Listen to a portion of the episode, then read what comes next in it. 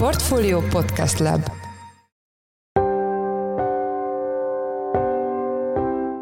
Mindenkit üdvözlünk, ez a Portfolio Checklist július 17-én hétfőn. A mai műsor első részében arról lesz szó, hogy hiába vagyunk még csak épp hogy túl az év első felén, már most nagy bizonyossággal lehet tudni, hogy mekkora lehet majd az infláció az év egészében. Egyszerűen az infláció nem tud olyan gyors ütemben csökkenni a második fél évben, hogy ettől még ez az éves átlagos infláció ne haladja meg érdemben a 15% ot vagyis azt gondoljuk, hogy a nyugdíjasok valamikor az össze fognak kapni az infláció követő nyugdíjszabályának megfelelően egy kompenzációt visszamenőleg. A témáról Madár Istvánt, a portfólió vezető makrogazdasági elemzőjét kérdezzük. Az adás második részében a felsőoktatási ponthatárok közelgő kihirdetése miatt hamarosan megélénkülő albérlet piacról beszélünk Balog Lászlóval, az ingatlan.com vezető gazdasági elemzőjével. A szakembert kérdezzük a legfrissebb piaci trendekről, valamint arról is, hogy milyen árak várják majd az első évüket megkezdő egyetemi, főiskolai hallgatókat a fővárosban és a többi egyetemi városban. Én Forrás Dávid vagyok, a Portfolio podcast szerkesztője, ez pedig a checklist július 17-én.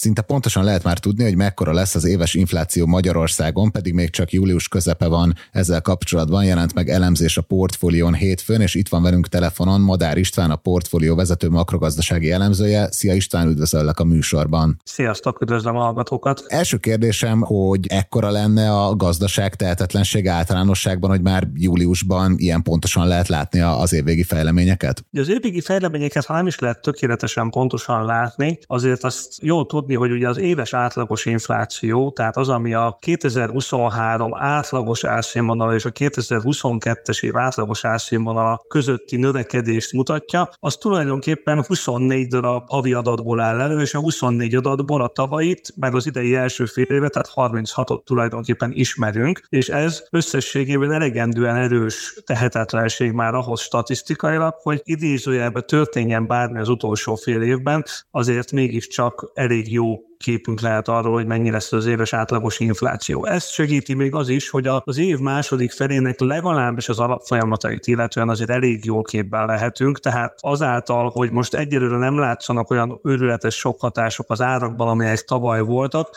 azért van egy elég magabiztosan kijelenthető csökkenő tendencia az inflációban, és ezek alapján pedig már azt látjuk, hogy ha ennek a bizonytalanságát is számba vesszük, akkor sem nagyon tud már mozogni az éves átlagos inflációs mutat várható. Azt ugye elmondtad, hogy az idei adatok egy jó részét már ismerjük, úgyhogy ha a headline inflációs adatot nézzük, akkor mit lehet elmondani az infláció dinamikájáról az elmúlt hónapokban? Az elmúlt hónapokban azért az örömtől, hogy folyamatosan csökkent az inflációs nyomás érezhetően a gazdaságban. Ez elsősorban az élelmiszerárak körében volt megfigyelhető. Ez természetesen nem azt jelenti, hogy az élelmiszerárak esnek, csak azt, hogy az az őrületes drágulás, ami valamikor tavaly az év második felében elindult, ennek a mértéke elkezdett csökkenni csökkenni, ma már nem drágulnak olyan tempóban az élelmiszerek, mint az elmúlt időszakban.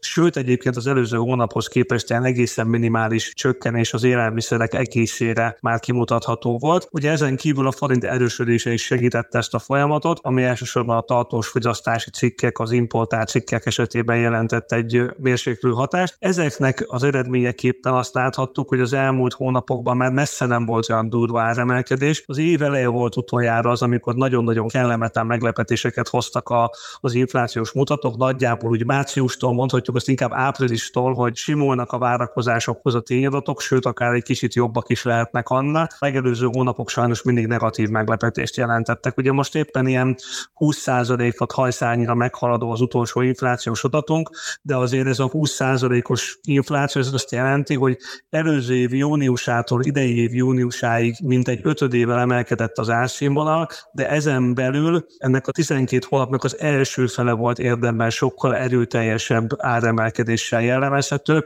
és a következő hónap, különösen az utolsó három hónap, az pedig már azért jóval enyhébb volt. A már említett cikketekben készítettetek egy ábrát, ami azt mutatja, hogy a negyedéves maginfláció évesített értéke már ilyen 8% körül van. Ez az érték pontosan mit jelent, mert ugye ha ez lenne a headline adat, akkor azzal szerintem most mindenki kiegyezne. Hát igen, azért reméljük nem sokára lesz ekkor a, főadat is, de ezt a számos szoktuk figyelni, ez egy kicsit ilyen statisztikai átalakítások eredményeképp áll elő. Tulajdonképpen azt mutatja meg ez a mutató, ez a 8% körüli mutató, hogy ha annyi lenne az infláció egy éven keresztül, amennyi az utolsó három hónapban volt megfigyelhető, akkor mekkora infláció lenne. Mondhatjuk azt, hogy ez egy nagyon rövid időszakra megfigyelt infláció, de azért, mert ezt a rövid időszakot a megfigyelt inflációt mégis szeretjük olyan összehasonlítható módon megnevezni, ami általában a hétköznapokban szerepel, tehát az éves változást, ezért ezt évesítjük, és így jön ki ez a 8 százalék. Ez tulajdonképpen azt jelenti, hogy ahogy mondtam, az elmúlt egy év során 20-21 százalékkal emelkedett a, az infláció, de valójában az utolsó három hónap ezen belül egy ilyen 8 százalékos éves inflációnak megfelelő áremelkedési ütemet hozott. Ez még mindig természetesen fájóan magas, hogyha azt nézzük, hogy 3 százalék körüli inflációt szeretnénk látni a gazdaságban, de az, hogy ez meredeken zuhan, és hogy ennyire alacsonyan van már a főszámhoz képest, azért ez mindenképpen jelzi azt, hogy valóban van egy intenzív dezinfláció Magyarországon. Akkor térjünk rá az elemzésnek a, a lényegi részére. Három szenáriót számoltatok. Akit részleteiben érdekel a cikk és az elemzés, azoknak természetesen elhelyezzük a cikk linkjét az epizódjegyzetekbe, de ezek alapján, a szenáriók alapján mi a legvalószínűbb, mekkora lesz az idei teljes éves infláció, és hogy alakulhat a, a decemberi adat? Ugye itt a kormánynak a célja az, hogy ez már egy számjegyű legyen. Így van, most a három szenáriót pontosan nem is akarnám kifejteni itt a hallgatóknak, és szóban ez kicsit nehézkes. A lényeg az, hogy megnéztük azt, hogy a megelőző időszak inflációs tapasztalatai alapján milyen lehetséges forgatókönyv van. Egy enyhít gyorsuló, egy tovább lassuló, vagy egy változatlan inflációs nyomást feltételező forgatókönyvünk volt, és ez alapján igazából azt állapíthatjuk meg, hogy tulajdonképpen biztosan a júliusi infláció az már 20% alatt lesz, és nagyon valószínű, hogy az augusztusi infláció fő kérdése az lesz, hogy 15% alatt vagy fölött lesz -e, és utána pedig tovább fog csökkenni az inflációs mutató, és most úgy látjuk, hogy ahhoz valami egészen katasztrofálisan rossz inflációs folyamat, egyértelműen gyorsuló inflációs folyamatra lenne szükség az év második felében, hogy ne teljesüljön ez a 10% alatti inflációra vonatkozó kormányzati elvárás. Ehhez tulajdonképpen nem kellettek különösebb gazdaságpolitikai intézkedések, ezek kizárólag annak köszönhetők, hogy az emlegetett élelmiszerár és forint árfolyam normalizálódás elindult, és azok a sokkok, amik az elmúlt években érték a magyar gazdaságot, azok szép lassan kipörögnek ebből a mutatóból. Ezért azt gondoljuk, hogy év végére nyugodtan lehet akár 8% alatti infláció is Magyarországon. Ugye említetted, hogy ha nem jön olyan, amit esetleg most még nem látunk, vagy pedig valami, ami nagyon negatív hatást gyakorol az inflációs pályára, de összezavarhatja ezeket a folyamatokat egy esetleges költségvetési kiigazítás, ugye egyre több elemző szerint erre idén még szükség van, vagy pedig pont az, hogy ha ez elmarad, akkor a tervekhez képest hát közel megduplázódhat a költségvetési hiány. Ugye a költségvetési hiány kapcsán a fő kérdés természetesen egyrészt az, hogy mennyit akar korrigálni a kormány az elcsúszásból, illetve milyen módszerrel. Hiszen alapvetően egy költségvetési kiigazítás az a kereslet megszorítást jelent, hiszen a kormány kevesebbet kezd el költeni, vagy valakitől elveszi a pénzt, aki aztán nem tudja ezt elkölteni.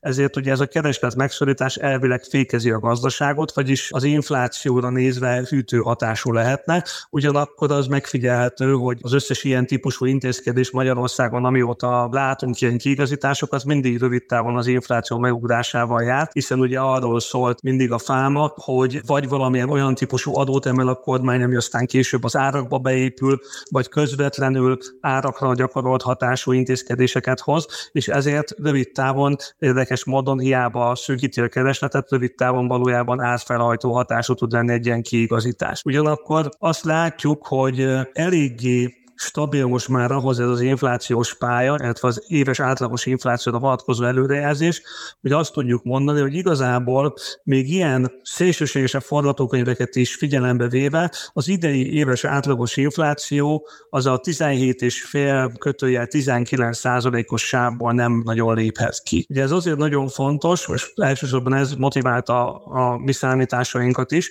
hogy megnézzük, az elmúlt hetekben sokszor volt arról téma, hogy hát talán a nyugdíjas nyugdíjasok nem is kapnak majd ősszel kompenzációt, hiszen az infláció olyan gyorsan esik, hogy 15% alá érve, ugye nem kell kompenzációt fizetni nekik, hiszen a várt inflációval 15%-kal emelkedtek idén évelején a nyugdíjak. Ugye ez a számításunk, ez igazolt azt az előzetes sejtelmünket, hogy azért ez egy kicsit elkapkodott ítélet volt, akik ezt mondták, hiszen jól látható ebből a 17,5-19 százalékos előrejelzési sávunkból is, hogy egyszerűen az infláció nem tud olyan gyors ütemben csökkenni a második fél évben, hogy ettől még ez az éves átlagos infláció ne haladja meg érdemben a 15 százalékot, vagyis azt gondoljuk, hogy a nyugdíjasok valamikor az össze fognak kapni az infláció követő nyugdíjszabályának megfelelően egy kompenzációt visszamenőleg, hogy ezt novemberben szokták folyósítani. Azt gondolom, hogy nem tud olyan előrejelzés készülni már, amiben erre ne lenne szükség. Tehát akkor itt végérvényesülhet egy ilyen plusz teher a költségvetésnek. Így van, ezzel nyugodtan lehet számolni, mint ahogy azzal is ugye, hogy mivel ez az éves átlagos infláció jól láthatóan ugye sokkal lassabban csökken, mint a havi inflációs mutató, ami évvégén már, mint mondtam, akár 8% alatt is lehet. Ezért bizony ez a 17,5-19 százalék, ez a benchmarkja lesz a különböző infláció követő állampapíroknak is, és az inflációhoz kötött állampapírok hozama jövőre bizony a frissen kibocsátottak, ami magasabb is lesz, mint az idén, hiszen ugye a tavalyi 14,5%-os inflációhoz képest most magasabb éves átlagos inflációnk van, hiába következett be a látványos fordulat tavasztól, és ezért mondhatjuk azt tulajdonképpen, hogy az a sejtelmünk, vagy az a véleményünk, ami most már azért nagyon sok helyen körbement a médiába, és hogy bizony a kamatkiadások terhe az egy nagyon súlyos determináció a költségvetési folyamatok szempontjából nem csak az idén, hanem jövőre is, azt az inflációs folyamatok és az inflációs számításaink is igazolják. Nagyon szépen köszönjük, hogy ezt elmondtad, ahogy már említettem magát az elemzést, azt linkeljük az epizódjegyzetekben. Az elmúlt percekben Madár István a portfólió vezető makrogazdasági elemzője volt a checklist vendége. Köszönjük szépen, hogy a rendelkezésünkre álltál. Én is köszönöm, sziasztok! Az adást pedig hamarosan folytatjuk. A következő részben a felsőoktatási ponthatárok közelgő kihirdetése kapcsán a lakásbérleti piacról kérdezzük Balog Lászlót, az ingatlan.com elemzőjét, mindezt egy rövid szünet után.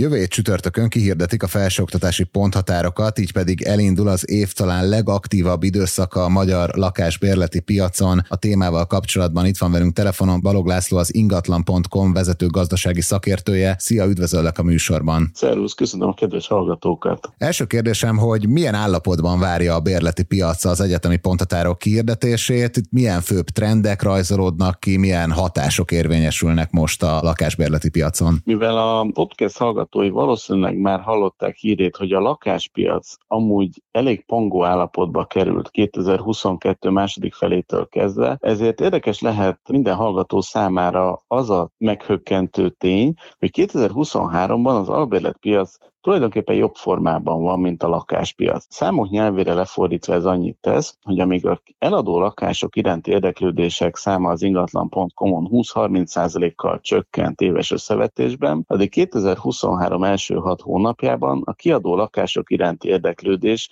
8%-kal nőtt, és a kínálat is bővült az elmúlt egy-két hónapban, és közel 12 ezer kiadó lakás áll most a bérlők rendelkezésére. Ami a, a kínálat alakulását még számottevően befolyásolja az az, hogy bár több mint tízezer kiadó lakásból válogathatnak most a bérlők, ez még messze elmarad a 2021-es kínálati csúcstól, amikor 25 ezres volt a kínálatban a kiadó lakások és házak állománya, és ebből azért le lehet vonni azt a következtetést, hogy a történelmi csúcshoz képest szűkösebb kínálat jelentős szerepet játszhat az árak növekedésében. Az árnövekedés az albérletpiacon azért érdekes, mert mindenki az inflációval méri össze a bérleti díjak drágulását, és tulajdonképpen köze van az inflációnak az albérletárak növekedéséhez, de mégsem úgy, ahogy elsőre ezt gondolnánk, mert pont a 2022-es év második fele volt az, amikor szinte egész fél évben stagnáltak a bérleti díjak,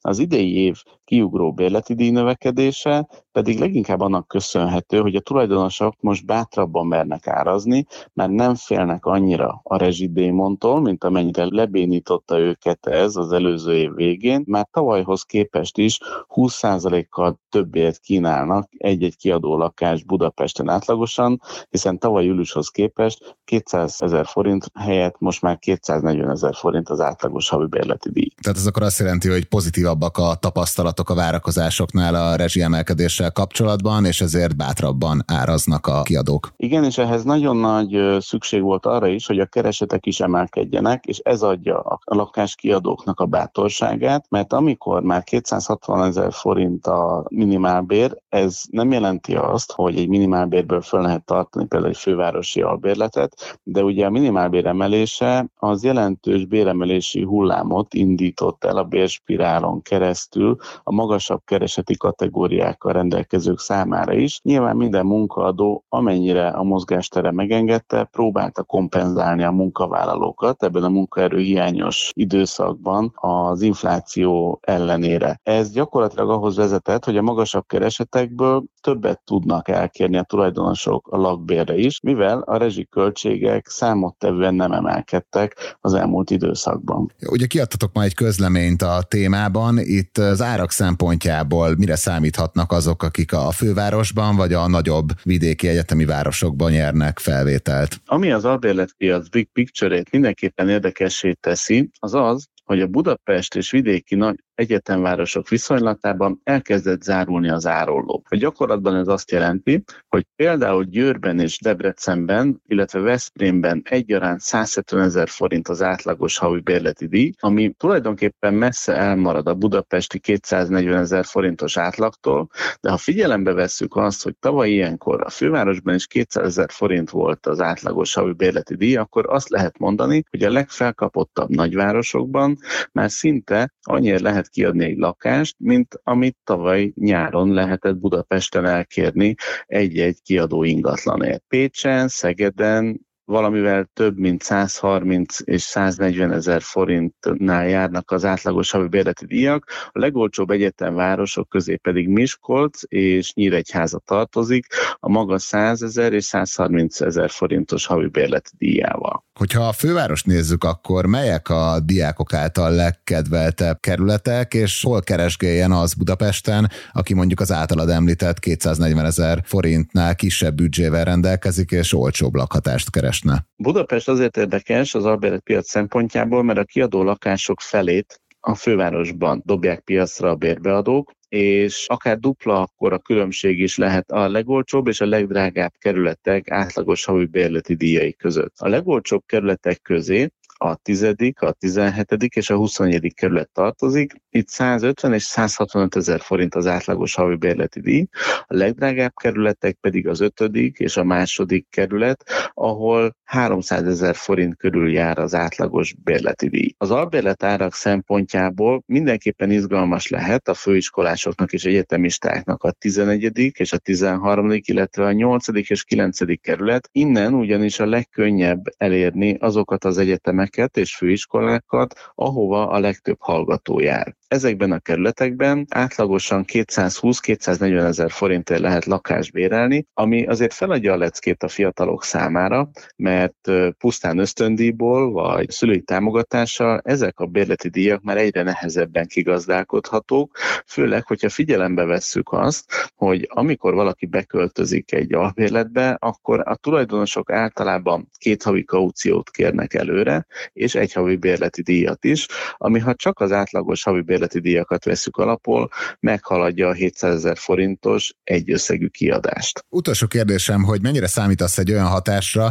hogy akár a szokásosnál is jobban megdobhatja most a keresletet a pontatárok kihirdetése után, hogy esetleg az a réteg is, akik lakást vásárolnának mondjuk egy 5-6 éves egyetemi képzésre a gyerekeiknek, most a kamat környezet miatt ők is a bérlésben fognak gondolkodni. A venni vagy bérelni kérdés mindig aktuálisá válik a július-augusztusi hónapokban a szülők részéről, amikor megtudják, hogy a gyermekük melyik városban folytatja a tanulmányait. Most a magas kamatkörnyezet valószínűleg többeket ösztönöz majd arra, hogy rövidebb távon inkább béreljenek, bár szerintem hosszú távon a vásárlás még mindig kifizetődőbb lehet a szülők számára, mint hogyha idézelbe téve egy feneketlen kútba dobnák a, a bérleti díjakat kitevő összegeket, még akkor is, hogyha most az átlagos kamatszintek jelentősen növekedtek az egy-két évvel ezelőtti történelmi mélyponthoz képest. Az biztos, hogy most élénkebb az albérletpiaci kereslet, és ebben nem csak az egyetemisták és főiskolások játszhatnak szerepet, hanem két új csoport is piacra léphet a következő időszakban.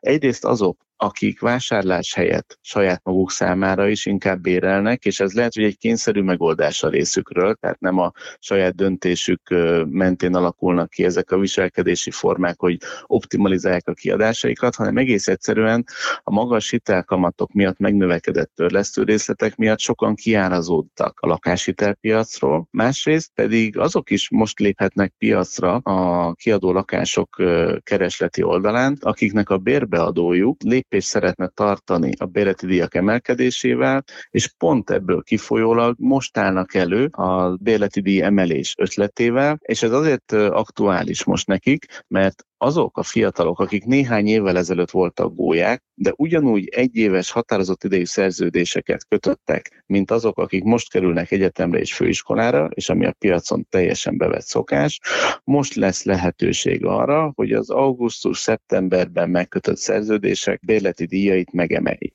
Viszont, hogyha ezt a bérlők nem tudják, vagy nem akarják kifizetni, és körbenéznek a kínálatban, hogy van-e szebb, jobb vagy olcsóbb kiadó lakás, ahol elköltözhetnének, valószínűleg sok megürülő ingatlan jelent majd az albérletpiacon, ahova egyrészt bérlőket keresnek majd a tulajdonosok magasabb bérleti díjért cserébe, másrészt pedig a kereslet is élénkülhet. Ebből a szempontból nagyon izgalmas néhány hét elé nézünk. Igen, és azokat még nem is említetted, akik PMAP-pá teszik az ingatlanjukat. Így van, bár minél előrébb járunk az időben, és minél inkább újabb szabály szabályok derülnek ki az állampapír vásárlás ösztönzésére, ugyanakkor a szkeptikusok száma is folyamatosan nő, tehát ahogy haladunk előre az időben, úgy a, ennek a stratégiának a kockázata is folyamatosan emelkednek, de még mindig kifizetődő lehet azok számára, akik esetleg korábban befektetésként ingatlant vásároltak, hogy rövidebb időre átnyergeljenek az állampapírpiacra. Ez mind-mind hatással lehet közvetett módon az albérletpiacra is. Nagyon szépen köszönjük köszönjük az elemzésedet. Az elmúlt percekben Balog László, az ingatlan.com vezető gazdasági szakértője volt a checklist vendége. Köszönjük szépen, hogy a rendelkezésünkre álltál. Köszönöm szépen a lehetőséget.